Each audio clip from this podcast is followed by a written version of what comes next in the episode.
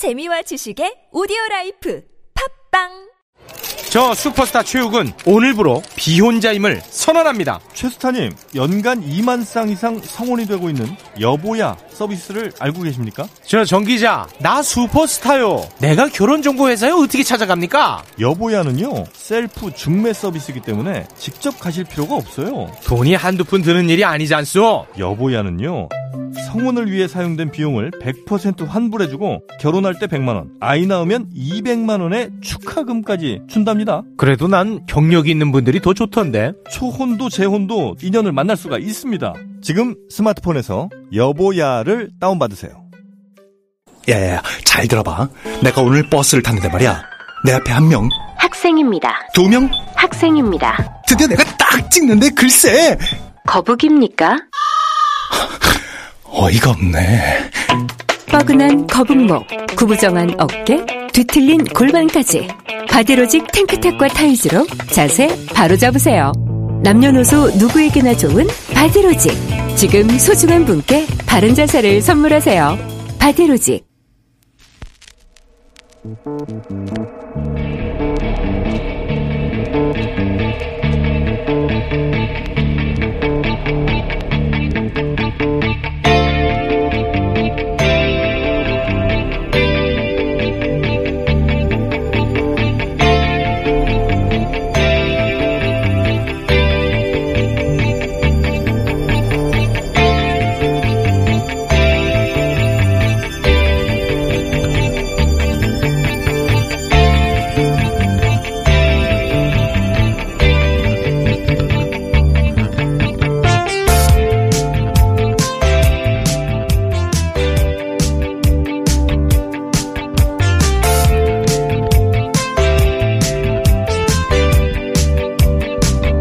안녕하세요, 김호준입니다.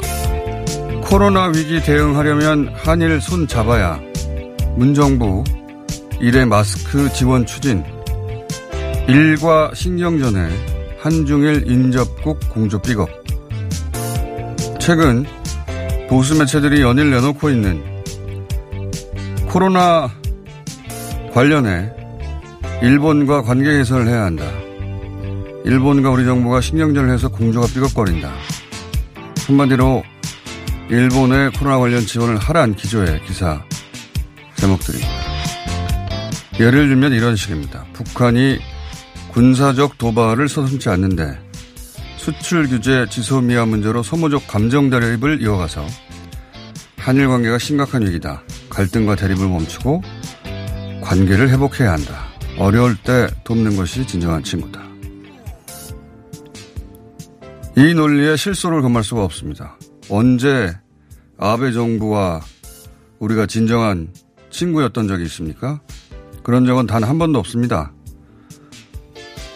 그리고 수출 규제가 무슨 소모적 감정 대립입니까? 아베 정부가 우리 경제를 무너뜨리려 시도하다가 실패한 사건이지. 그리고 아베 정부와 우리 정부가 무슨 신경전을 지금 하고 있습니까? 우린 가만히 있는데 아베 정부가 갑자기 비자 무, 무비자 입국 금지, 기존 비자 무효화를 결정한 거죠. 우리는 이에 대응했을 뿐이고, 저는 개인적으로 코로나 관련해 일본 지원해야 한다고 생각합니다. 일본의 코로나 상황이 개선되지 않으면 장기적으로 우리 방역도 어렵다는 점에서, 그리고 인도적인 차원에서. 그런데 여기엔 전제가 있습니다. 일본 정부가 공식적인 요청을 한다면, 그리고 앞으로 조건 하나가 더 필요해 보입니다. 보수 매체가 입을 다물면. 김어준 생각이었습니다.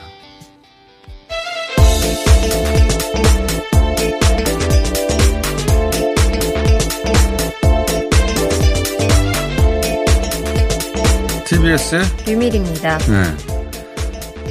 제가 몇 번 일본 지원 필요하다고 얘기했었는데, 그건 우리 자신감의 발로이자 현실적으로 최인접국 상황 개선이 안 되면 우리 방역도 어려워지니까 그 인도적 차원에서 그렇게 해야 한다고 이야기한 건데, 보수 매체는 그게 아니에요. 보수 매체의 기본 논조는 우리 외교가 잘못하고 있다는 겁니다.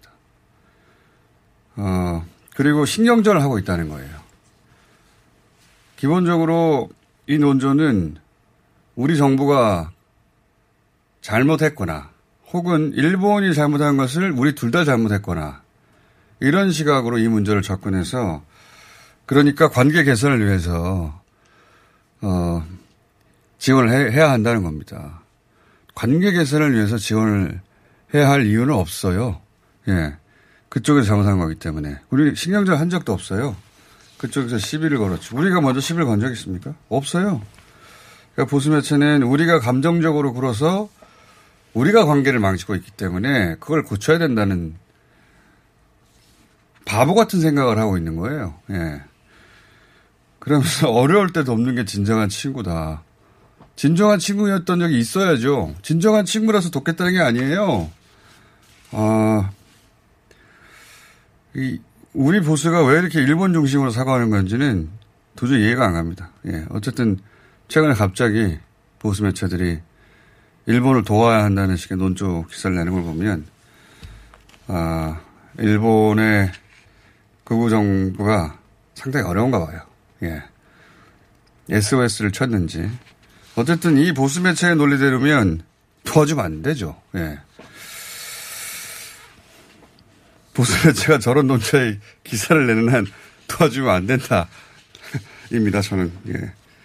자, 아, 코로나 관련 관련 세계상은 잠깐 치고 네. 보고 오늘 인터뷰가 많습니다.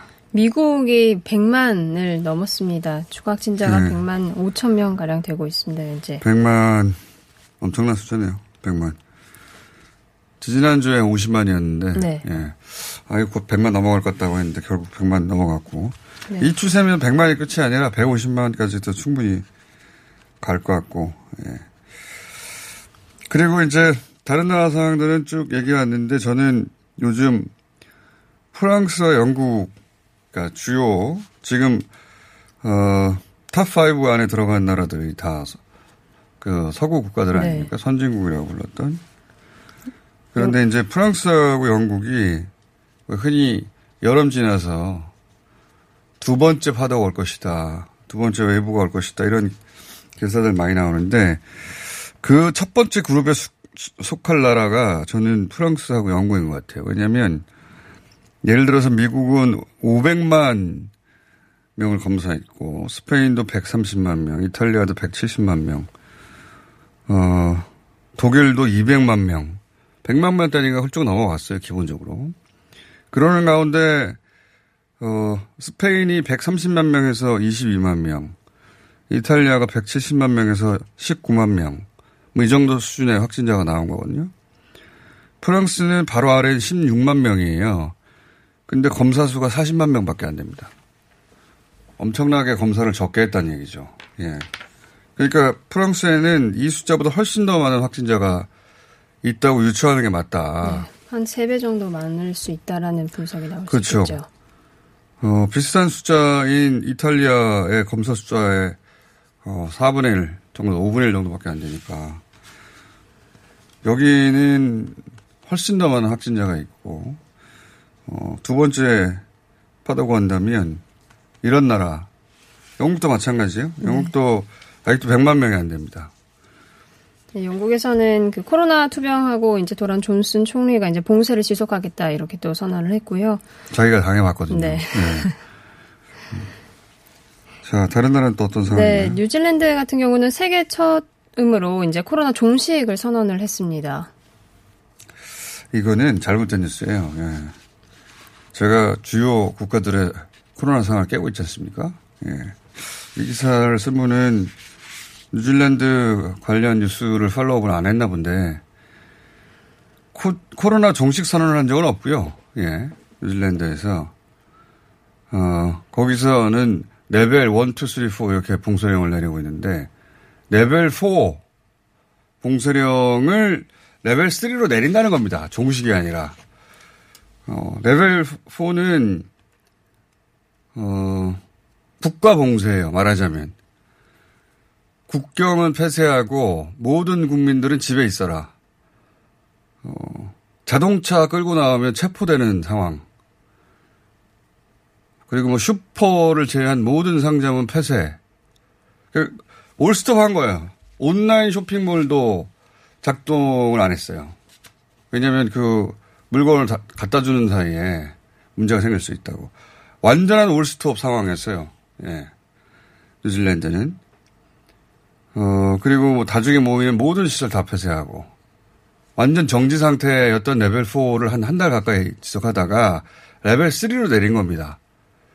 레벨 쓰리도 우리가 알고 있는 도시 봉쇄 있지 않습니까? 먹는 거 빼고, 뭐 슈퍼마켓, 음식점 빼고 다, 어, 문 닫는 거. 여전히 그거 유지하는 거예요.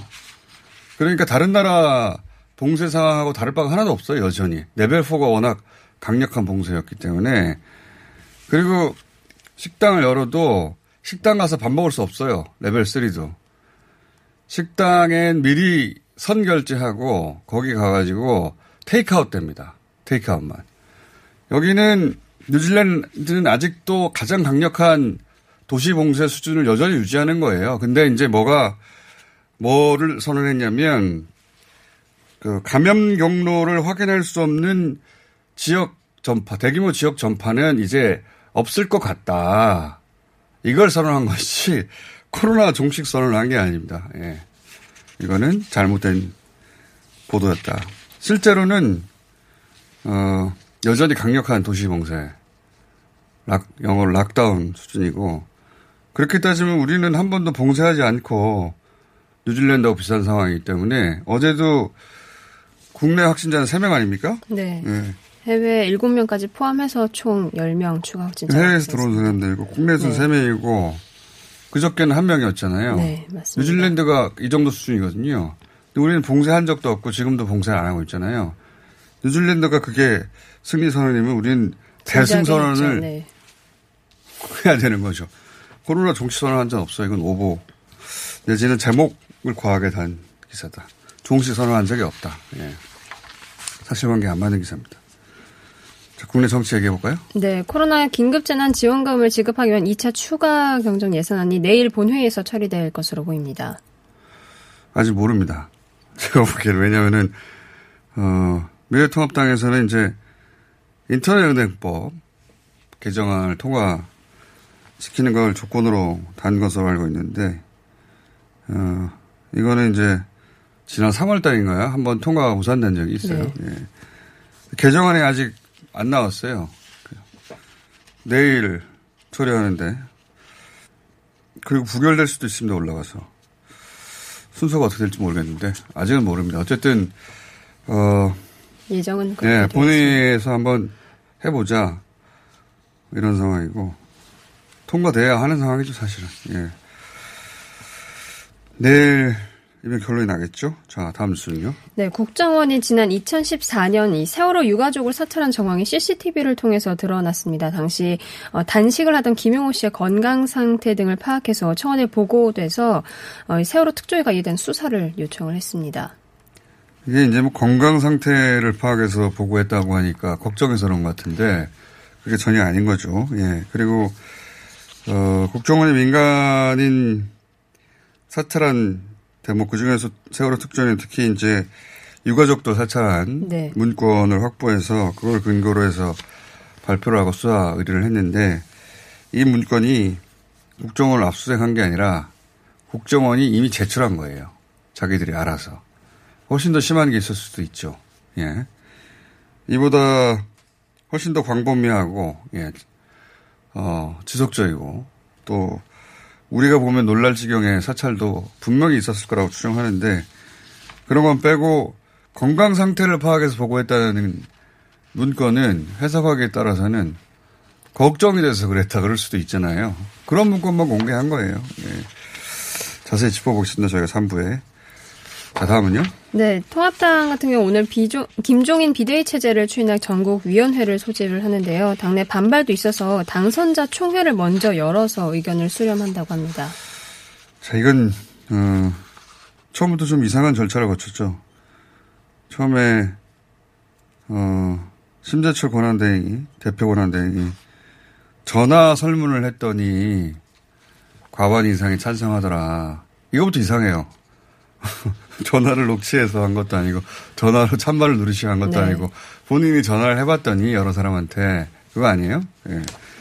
이렇게 해서 비대위를 결정하는 건 처음 들어봤습니다. 전화해봤더니 사람들이 다 괜찮대 이거 아니에요? 무슨 절차가 없었어요. 그래서 이제 절차를 요구하는 것이고 관련해서는 저희가 잠시 후에 미래통합당의 조해진 어, 당선자 모시고 얘기 좀 나눠보겠습니다. 자, 다음은요. 네, 미국에서는 이제 코로나 때문에 뉴욕주의 민주당 대선 경선이 취소됐습니다. 이건 코로나 때문이기도 하지만 보다 정확하게는 사실상 샌더스 상원 의원이 중도가 차면서 네, 바이든이 네, 바이든이 결정됐거든요. 네, 맞습니다. 네, 결정돼서 무리하지 말자. 이 상황에서. 그전에는 이제 연기했어요. 연기. 우편으로 한다든가 연기했는데 이미 확정됐습니다. 그러니 뭐 이런 물론 그럼에도 불구하고 경선 일정을 취소하는 건 처음이긴 하나 아무도 신경 안 씁니다. 이제 결정됐으니까. 확정이 된 상황이죠. 그런 어, 그런 상황이다. 확정됐기 때문에 네. 다 그 유일한 라이벌이라고 할 수 있었던 샌더스 상원 의원이 하차했고 어. 그 외에 없잖아요 이제. 그러니까 확정됐으니까 무리한 일정을 진행할 이유가 없다 해서 죄송합니다. 자, 여기까지 하겠습니다. 티비에스의 류미리였습니다.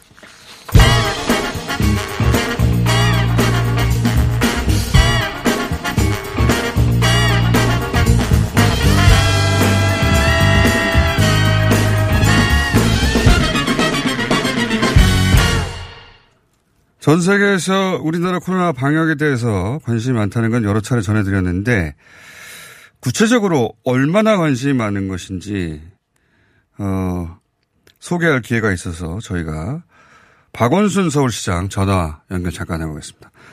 안녕하세요, 시장님. 네, 안녕하세요. 반갑습니다. 예. 어제 그 전 세계 시장들 상대로 해서 코로나 대응 화상 세미나를 여셨다면서요? 네, 그 뭐 여러 차례 열렸습니다. 아, 여러 차례였습니까? 예, 예. 우선 그 삼월 중순에도 예. 그 이제 씨 사십라고 하는 그 도시들의 국제적 그 기관이 있습니다. 씨 사십요? 오백만 네. 이상의 도시들이 모인 곳인데요. 아, 오백만 이상의 도시가 모여서 아, 그 시 그 시장들이 회의체인가 보죠? 맞습니다. 그래서 아. 거기서 어, 뭐 문의를 많이 했죠. 우선 그 엘에이 시장이 의장인데 저한테 그 여러 가지 어, 이런 코로나 바이러스에 관련된 좀 어려움이 있으니까 이걸 좀 이런 방역 정책에 대해서 공유를 좀 해달라. 네.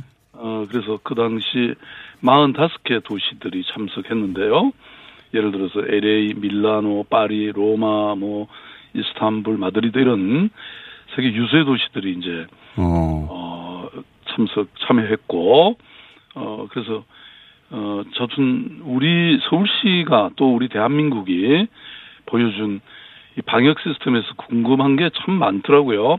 왜냐하면 그 당시에 뭐, 어, 우리는 그래도 이게 이제 정점을 지나서, 어, 이게 진정되는 국면이었고, 저쪽은 뭐 다 이제 뭐 아주 심각한 상황으로 치닫고 있었기 때문에, 어, 이런 많은, 그 뭐, 어떻게 진단을 그렇게 확진자 검사를 빨리 했는지, 음. 진단 키트 어떻게 구하는지, 뭐, 이런 역학조사, 뭐, 드라이브 스루 이런 게 어떻게 도대체 운영되고 있는지, 뭐, 이런 질문들이 많았고요. 그 끝나고 나서도 뭐, 아테네 시장이나 이스탄불 시장, 테헤란 시장 이런 분들은, 어, 이, 따로 별도로 영상회의들을 했는데, 어, 이분들도 제가 참 보면서 안쓰러울 정도로 어, 어려운 상황에 처해 있었고 또 표정도 그래서 참 안, 안 됐다. 좀 뭔가 도와드려야 되겠다 이런 생각을 많이 했고요. 또 최근에는 사월 십칠일에는 미국 그 이 실리콘밸리에서 아주 유명한 그 이 투자 회사가 있는데요.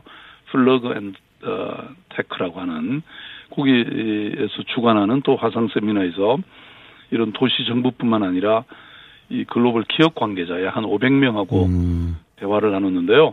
그래서 아예 이렇게 자꾸 질문도 많고 요청이 많아서 서울시는 아, 예, 요거, 요런 그 중요 사항들, 서울의 방역 조치라든지 이 큐 앤 에이에 대해서 아예 코로나 방역 플랫폼을 음. 하나 만들었습니다.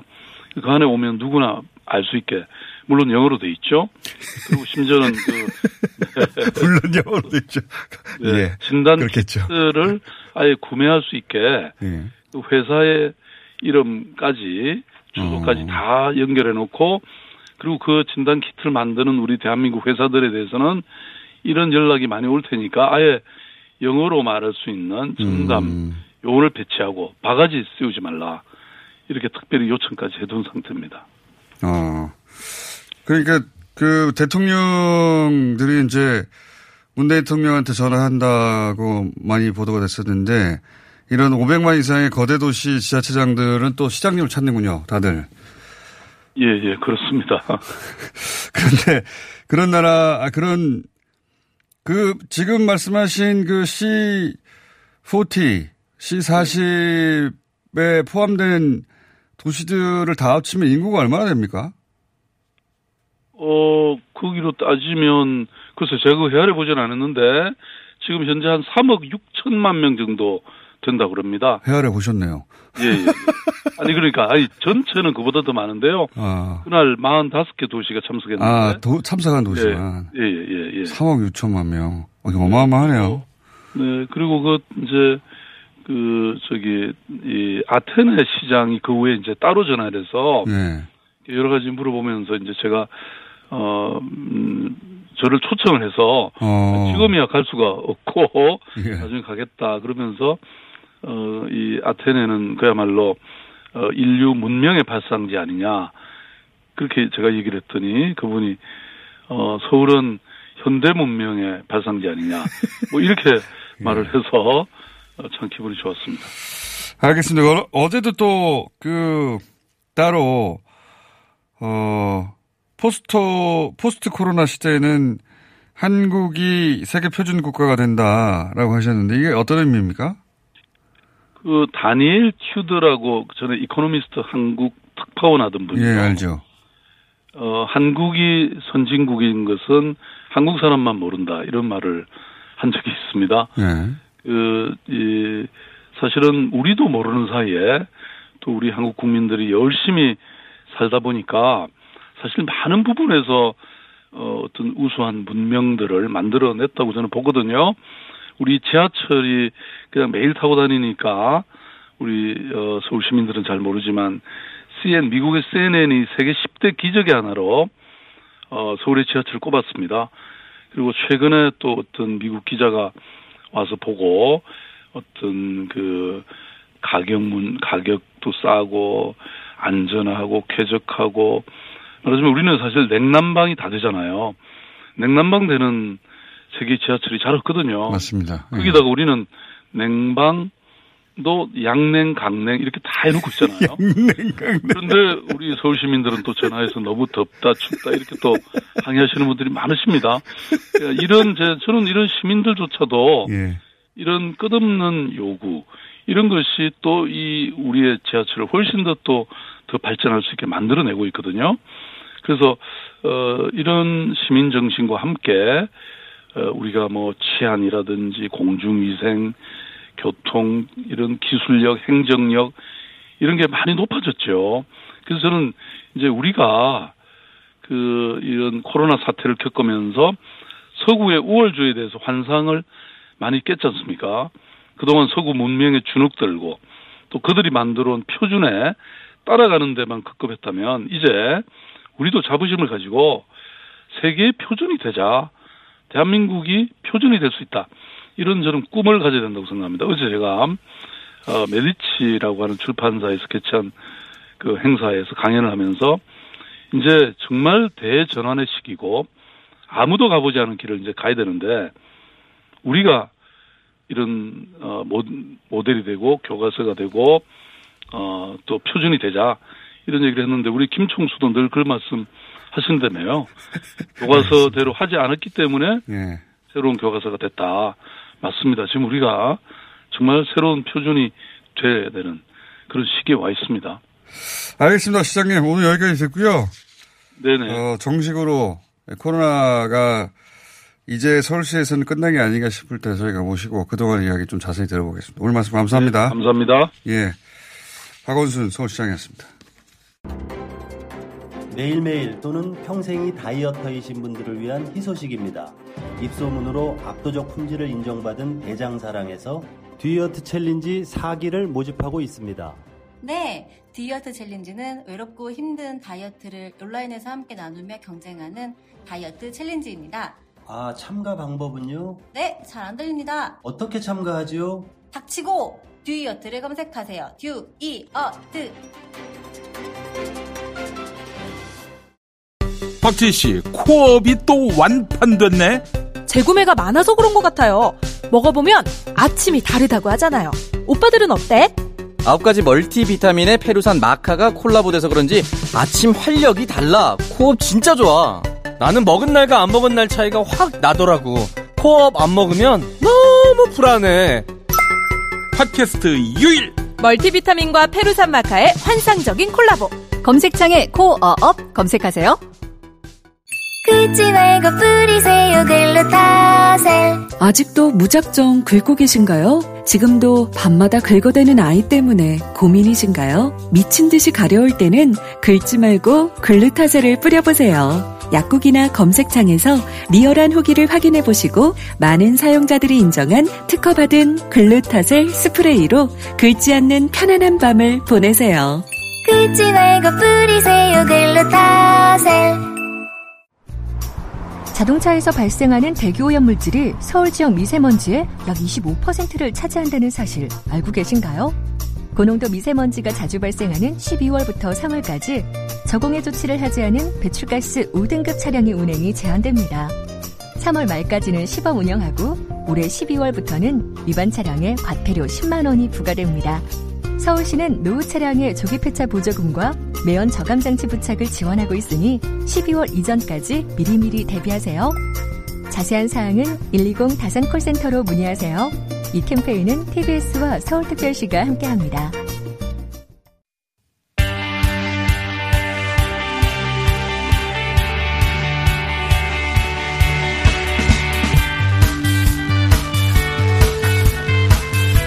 미래통합당이 비대위 체제를 놓고 진통을 계속 겪고 있습니다. 어제 어, 삼선 당선인들 열다섯 명 중에 열 명이 모여서 어, 여러 가지 논의를 했다고 하는데요. 그 자리에 계셨던 의원들 중에 한 분 모셨습니다. 조해진 당선인 나오셨습니다. 안녕하십니까? 예, 반갑습니다. 조해진입니다. 제가 기억하는 거는 이십 대 때 그 진방 논쟁 있을 때 예. 어, 비박이라고 공천 탈락하셨지 않습니까? 비박이기도 하면서 또 네. 유승민 원내대표 때 원내 수석부대표를 했던 예. 게. 유승민 개라고 또. 예. 예. 예. 이번에 어, 다시 돌아오셨는데 일단 축하드립니다. 고맙습니다. 예. 예.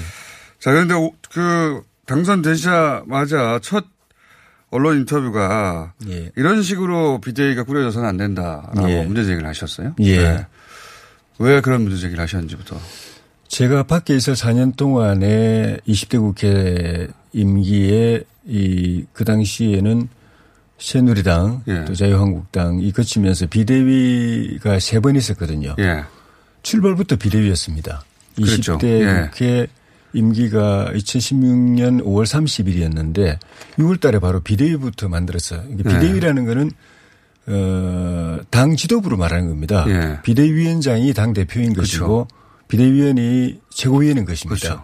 그거를 당선, 막 당선된 그 당선인들을 다 배제하고 예. 외부에서 김희옥 전 헌법재판관을 예. 당대표로 모시고 예예. 또 외부인들하고 내부인들을 해가지고 그 최고위원을 회를 만들어서 시작을 한 거죠. 예. 시작부터 비정상으로 한 거죠. 그렇게 한, 한 결과가 그거 한 번으로 당이 정상화가 안 되니까 조금 있다 또 비대위를 또 새로 설치하고 또 설치하고 예. 세 번 하고 이번에 만약에 김종인 비대위까지 하게 되면은 임기 사 년 동안에 비대위를 네 번 하는 겁니다. 음. 비상대책위원회인데 비상이 아니고 이게 네. 일상이 돼버리는 겁니다. 평균 일 년에 한 번씩 하는 셈이 되네요. 예. 예. 그리고 그러다 보니까 아예 당헌에다가 예. 비대위를 무슨 기구처럼 규정을 해버려요. 비대위는 어. 이런 이런 이 기관이고 이런 이런 권한을 가지고 이런 식으로 당헌에다가 기구로 아주 제도를 도입해버립니다. 아, 당헌 단계 들어가 있습니까? 예. 예. 음. 이런 이런, 이런 거는 그 당, 당이 비정상적인 체제로 운영되는 거는 정말 일회성으로 사 년 임기 중에 한 번 할까 말까 해야 이, 정, 이 당이 정상적인 정당이거든요. 근데 그걸 네 번이나 하고 그걸 아예 당헌에다가 네. 기구로 규정하는 것부터, 할 때부터 이 당이 이 근본적으로 문제가 있었다는 게 제 외파께서 본 제 판단이었습니다. 음. 그래서 그거를 이번에, 이전, 이전, 이번에는 개선을 해야 되는데 이번에도 이십일 대 국회 시작도 하기 전에 바로 비대위부터 음. 만드는 게 저는 이십일 대 사 년에도 희망이 없어 보인다는 느낌이 들어서 반대를 한 거죠. 알겠습니다. 그래서 어제 어, 삼선 열다섯 분 중에 개인 사정으로 참석하지 못하신 분들 제외하고 열 명. 열한 분이. 열한 분이. 예. 예, 많이 모이셨네요. 예. 예. 거기서 하태경 의원 제외하고는 전원이 어, 이 전국위를 바로 여는 것은 안 된다. 연기 요청하셨다면서요. 예. 그 문제의식에 동의를 하신 겁니까? 그 예. 다. 어. 그러니까 원래 이 일이 아니더라도 선거가 끝나면 당선인 총회를 먼저 하고 예. 그래서 선거에 대한 평가도 하고 다음 회기 사 년에 대한 그 진로 설정 예. 또 당면한 과제 이런 걸 토론을 하고서 정비하고서 이제 임기를 시작하는 게 일상적인데 예. 이번 같은 경우에는 또 이 지도부가 비대위 안건을 꺼냈기 때문에 예. 당연히 당선자 총회에서 음. 먼저 이, 이 문제를 논의를 하고 나서 거기서 의견이 모아지면 그 의견을 전국위원회에다 회부해가지고 네. 상정해서 의결하는 게 순서인데 그리고 그걸 위해서 재선그룹에서 먼저 또 당선인 총회를 먼저 하고 나서 전국위원회를 하자고 요청을 했는데도 지도부가 그냥 묵살하고 네. 전국위원회를 먼저 하고 당선인 총회를 뒤로 하면서 순서를 거꾸로 바꿔버렸어요. 왜 그랬을까요? 그, 그 지금 말씀하신 의원님이 말씀하신 당연히 이제 이십일 대는 이십일 대 당선자들이 이끌어가니까. 예. 더구나 지금 이십 대 마지막 지도부가 대부분 낙선했기 때문에. 예, 예. 그러면 이제 비대위는 앞으로 이십일 대를 대상으로 하는 비대위여서. 그럼요. 예. 이십일 대 지도부, 당 지도부인 거거든요. 그렇죠. 그 당대표를 뽑는 것과 마찬가지인 셈인데. 똑같습니다. 기상적으로. 예. 근데 이제 그 이십일 대를 관할할 당 지도부를 이십 대 임기가 다 한 사람들이 뽑는 게 이상하잖아요. 그것도 뽑는 게 아니고 선출 절차가 아니고. 그렇죠, 그렇죠. 당원 단계에 따르면은 당원들과 국민들의 여론조사를 통해서 선출하게 돼 있거든요. 여론조사는 전화를 했다고 하던데. 그런데 그거는 이제 그 당선인들 대상으로 해서 일 대일로 전화했다는 건데. 네, 네, 확인이 안 되죠. 그러니까 이 지도체제는 굉장히 중요한 문제이기 때문에 서로 의견 교환이 돼야 되거든요. 저 왜 사람. 그렇게 했을까요? 그러니까.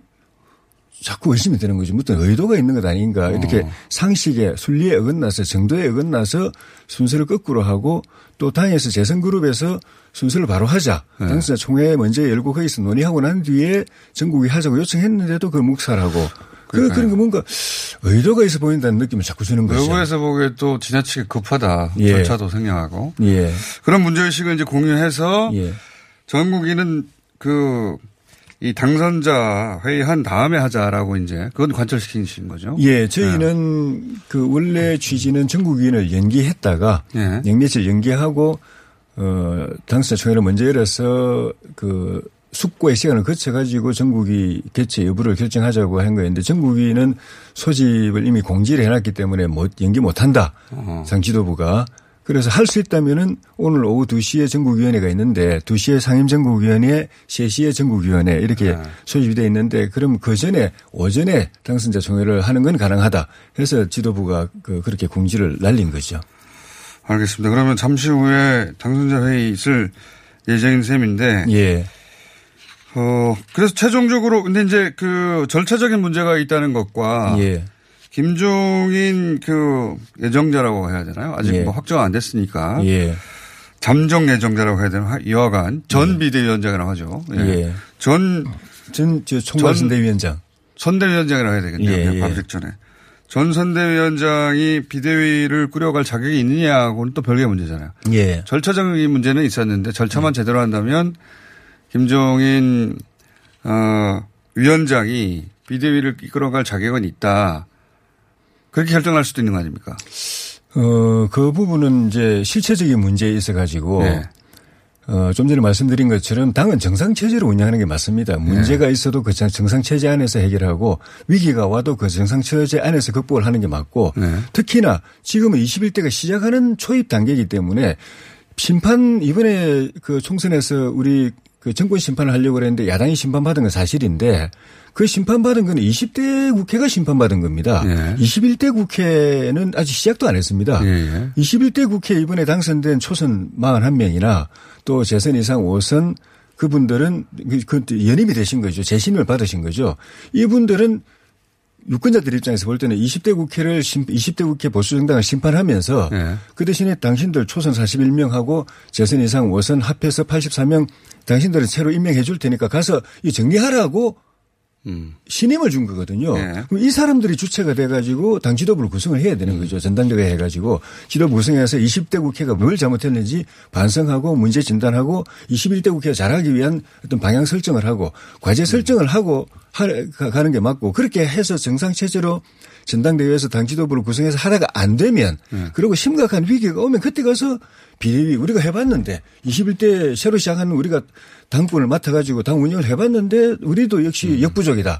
우리로서는 이 위기를 극복할 수 없다라고 이렇게 결정되면 그때 가서 비대위를 논의해도 상관없는데 시작도 안 했는데 시작부터 우리 그 국민들로부터 위탁받은 당 운영을 위탁받은 이십일 대 당선인들은 뒤로 빠지고 외부에서 데려와가지고 당권 맡겨가지고 음. 당신들이 주인으로 주인 돼가지고 당을 한번 이끌어 보십시오. 이거 자체가 잘못됐고 그다음에 비대위를 한다고 했을 때도 이 기간을 얼마 정도 할 것이냐. 다음 정당대회 때까지 한 이, 삼 개월 할 것이냐. 아니면은 뭐 육 개월, 일 년을 할 것이냐. 이 부분에 대한 정리가 필요한데 이 부분도 저는 비대위를 해도 전당대회 전까지 이, 삼 개월 정도 하는 게 맞다고 생각이 들고 비대위를 장기화하면 하면 할수록 당은 속으로 골병이 된다라는 게 제 생각이고 그리고 그렇게 했을 때 그럼 비대위원장이 김종인 위원장이 적격이냐 또는 이분 외에는 대안이 없느냐. 그건 그다음 단계에서 또 논의할 어, 부분이 있다고 봅니다. 알겠습니다. 그러니까 우선은 당선자들이 당을 꾸려가는 게 맞고 설사 비대위를 꾸린다 하더라도 그것은 어, 기한과 권한을 명백히 해야 되는데 예. 어, 그리고 그런 거에 다 결정된 다음에 거기에 적합한 사람이 누군지를 뽑아야지 예. 어, 전임 지도부가 이제 임기가 끝나는 전임 지도부가 무기한 정권을 특정인을 이미 정한 다음에 예. 권한을 넘기고 그리고 이십일 대 국회를 맞으라고 하는 것은 말이 안 되지. 그러니까 안 되냐? 예, 뭐 크게 보면 굉장히 합리적인데. 예. 예, 크게 보면 뭐 우리 당이 그 심판받은 건 공동 책임이지만은 아주 냉정하게 보면은 이십 대 국회의원들이 심판받은 것이고 그중에 낙선된 분들이 심판받은 것이라고도 볼 수 있거든요. 그런데 그 대부분이 이번 지도부인데. 그 심판받은 불신임 당한 지도부 그래서 낙선된 지도부가 새로 신임을 받은 이십일 대 당선인들의 운명을 자기들 손으로 결정을 해버리고 당신들은 스스로 계약할 능력도 열정도 없는 사람들이니까 뒤로 빠지라. 외부에서 맞습니다. 우리가 모셔올게. 이러고 당권 넘겨주고 빠진다는 게 이게 순리 안 맞은 거죠. 의원님 저희가 자정 오실 것 같은데요. 아무래도. 예. 예. 그렇군요. 그럼 한 가지만 더 오늘은 여쭤보겠습니다. 왜냐하면 예. 이제 회의 결과가 나오면 예. 저희가 또 아마 모시게 될 것 같은데 예. 그 의도가 있는가 아닌가 왜 이런 비정상적인 절차로 임기가 끝나는 이십 대 지도부가 대부분 낙선했는데 이십일 대 당선된 사람의 어, 지도부를 자기들이 구성하고 나가느냐 여기 의도가 있는 거 아니냐고 말씀하셨는데 예. 짐작가는 의도 중에 한 가지만 말씀해 보신다면요. 짐작보다도 이제 언론에서 분석한 네. 어, 여러 가지 배경들에 대한 이야기들을 들은 있습니다만은 그건 근데 그것도 결국은 우리 얼굴에 침 뱉기고 우리 내부의 네. 자중 질환처럼 보이는 그런 분석이라서 제가 말씀드리기 좀 그런데 특정 대선 후보들을 배제하려는 의도입니까? 그러면?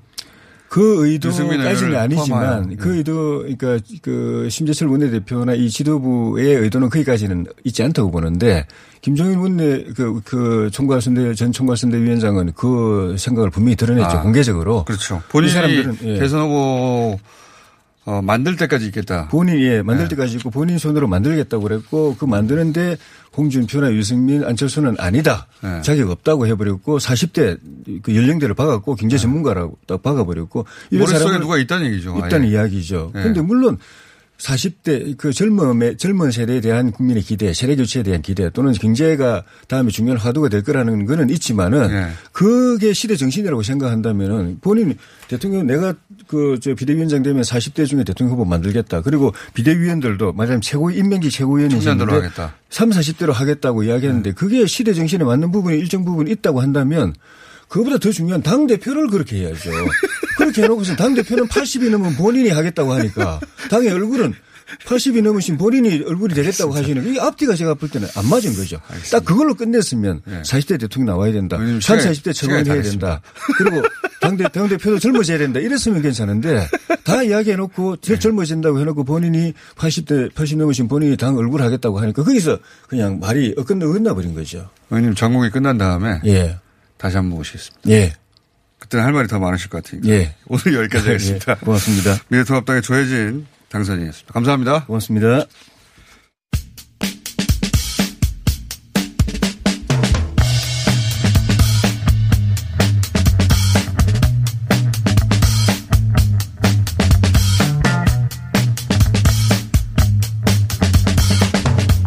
자, 코로나 확진자 나온 지 백 일 돼서 저희가 그간에 우리 언론들의 코로나 보도 행태에 대해서 종합적으로 짚어보려고 전문가를 모신다는 핑계로 정준희 교수님 모셨습니다. 안녕하십니까? 안녕하세요.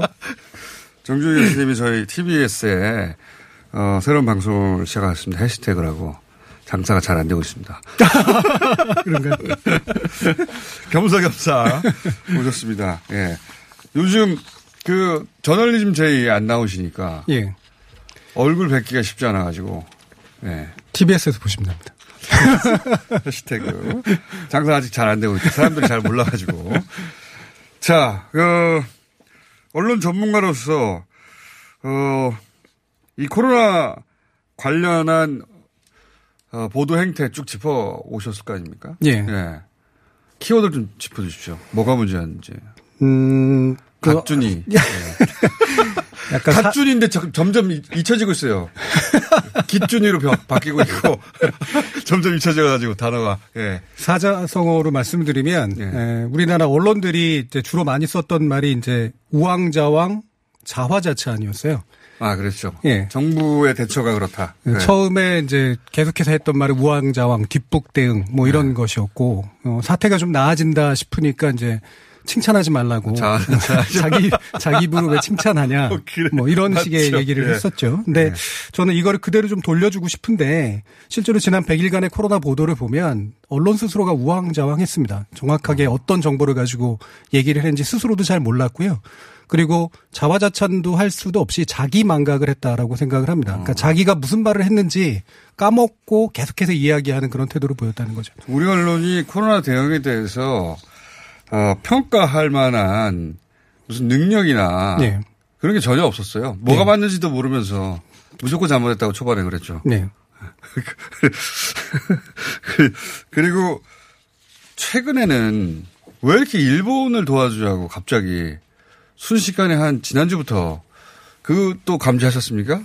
그렇죠. 네. 지난주부터 많이 나왔고요. 네. 그 이유는 물론 근본적인 이유가 있죠. 저는 이제 우리나라 뭐 그 이건 단지 비단 보수 언론이라고 얘기하고 싶진 않습니다만 외교 문제를 바라보는 시선이 뭐 국익을 위한다라든가 뭐 국가를 위한다라든가 이게 아니라 사실은 사대주의적 속성이 아. 사실 근본적으로 굉장히 강합니다. 그리고 네. 내면의 식민주의가 굉장히 강하고요. 동의합니다. 그래서 외국이라고 하는 존재가 특히 미국이나 네. 일본이라고 하는 존재는 아직도 엄청나게 거대한 존재여서 따라서 우리가 감히 거기에 뭔가 대항을 하거나 저항을 할 수 없다라는 인식이 굉장히 네. 강하고요. 뭐가 잘못되면 우리 잘못이라고. 예. 우리가 외교를 잘못해서 그런 거라고. 뭐 예를 들면 읍소해야 된다라고 이제 얘기를 하는 식인데 네. 사실 뭐 미래통합당이 했듯이 읍소는 국민한테 하는 거지 외국한테 하는 건 아니거든요. 근데 현재 보면 우리가 먼저 무릎을 꿇고 네. 손을 내밀어야 현재 문제를 해결할 수 있다라고 하는 인식이 이제 나오는데 근본적으로는 저는 사대적 인식에 바탕을 두고 있다고 생각을 해요. 일본에 관해서도 도움을 받아주시기 바랍니다. 음. 이런 태도를 그렇죠. 보여주길 원하는 어떤 기조가 기사에 깔려 있어요. 보수 매체 네. 보면은 네. 예.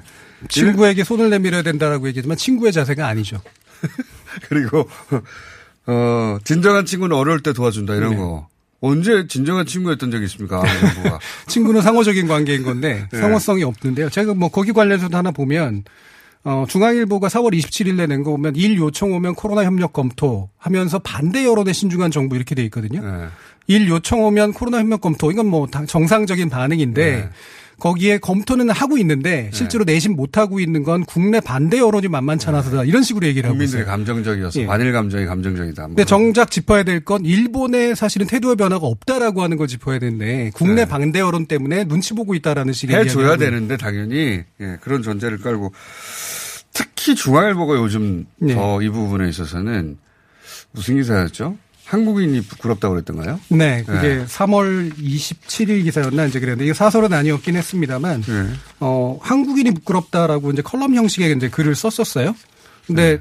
그 내용을 보면 약간 좀 약간 손발이 좀 오그라듭니다. 그러니까 미국인을 만났는데 네. 그 당시 우리나라가 이제 갑자기 확진자가 늘 때였었으니까 굉장히 열심히 자기 자기를 이제 위생을 이제 챙기는 모습을 보면서 네. 미국인답게 자기한테 활, 활짝 웃어줬다 이런 얘기를 하면서 처음으로 자기가 태어난 한국인인 게 되게 부끄러웠다라는 그런 표현을 써요. 그러면서 맨 나중에 끝낼 때 내 나라는 이런 나라가 아니다라고 이렇게 얘기를 하는데 네. 그분이 보시는 지금의 나라는 어떤 나라인지 네. 그리고 그분이 기억하시는 내 나라는 어떤 거였는지 상당히 궁금해집니다.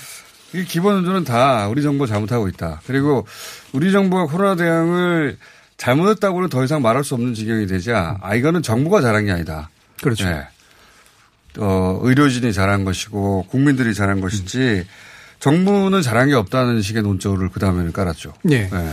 그러니까 국민하고 뭐 정부를 구별할 수도 있긴 있는데요. 네, 그분들이 말하는 국민은 처음부터 얘기한 것도 아니었었고 사실은 그 당시 초기에는 일본 국민 칭찬을 엄청나게 했었거든요. 맞습니다. 일본에 굉장히 성숙하고 시민의식의 대응이고 뭐 이런 식의 얘기들을 하고 그랬는데 지금 와서 이제 국민 칭찬으로 가는 건 정부 칭찬은 차마 못하니까 네. 국민에게 이제 넘기는 것이죠.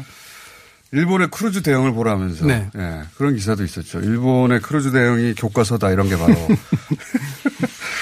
그런 글을 쓴 사람들이 내가 그때 잘못 봤다.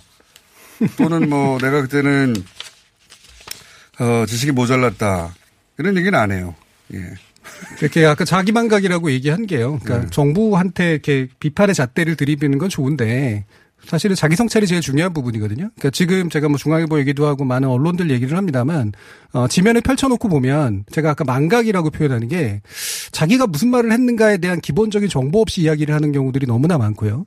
그다음에 그거를 너무 당연하게 생각하는 그런 경향이 있는 거죠. 기본적으로 내가 이때 이야기했던 것들은 잘못으로 확인이 됐고 따라서 이때 이런 식으로 방향 전환이 일어났다라고 얘기를 하면 사실 그게 당장은 상당히 창피한 일일 수도 있어도 언론에 대한 신뢰를 회복하는 데서 굉장히 중요한 문제인데 그 부분이 기본적으로 깔려 있지 않습니다. 어, 다른 사람들도 잊었다고 생각하고 스스로 그렇죠. 있는 것 같아요. 네. 네.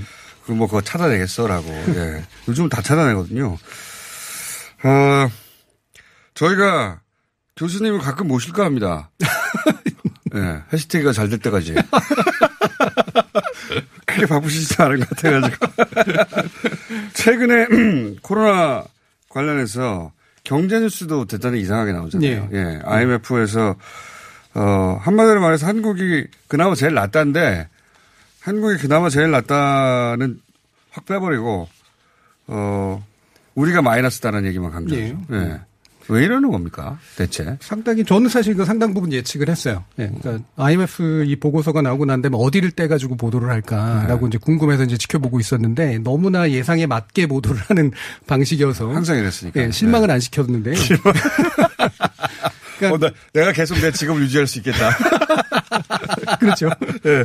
그러니까 뭐 다들 아시다시피 이제 경제 충격이라고 하는 거는 뭐 단지 로컬 차원으로 끝나는 문제가 아니고 우리나라에게 상당한 경제적 충격이 있을 거라고 하는 예상들은 충분히 했는데 보고서가 나온 거를 보고 아, 생각보다 우리가 선반응, 그러니까 선대응을 되게 잘 하고 있었구나라고 네. 하는 걸 확인한 결과였었잖아요. 네.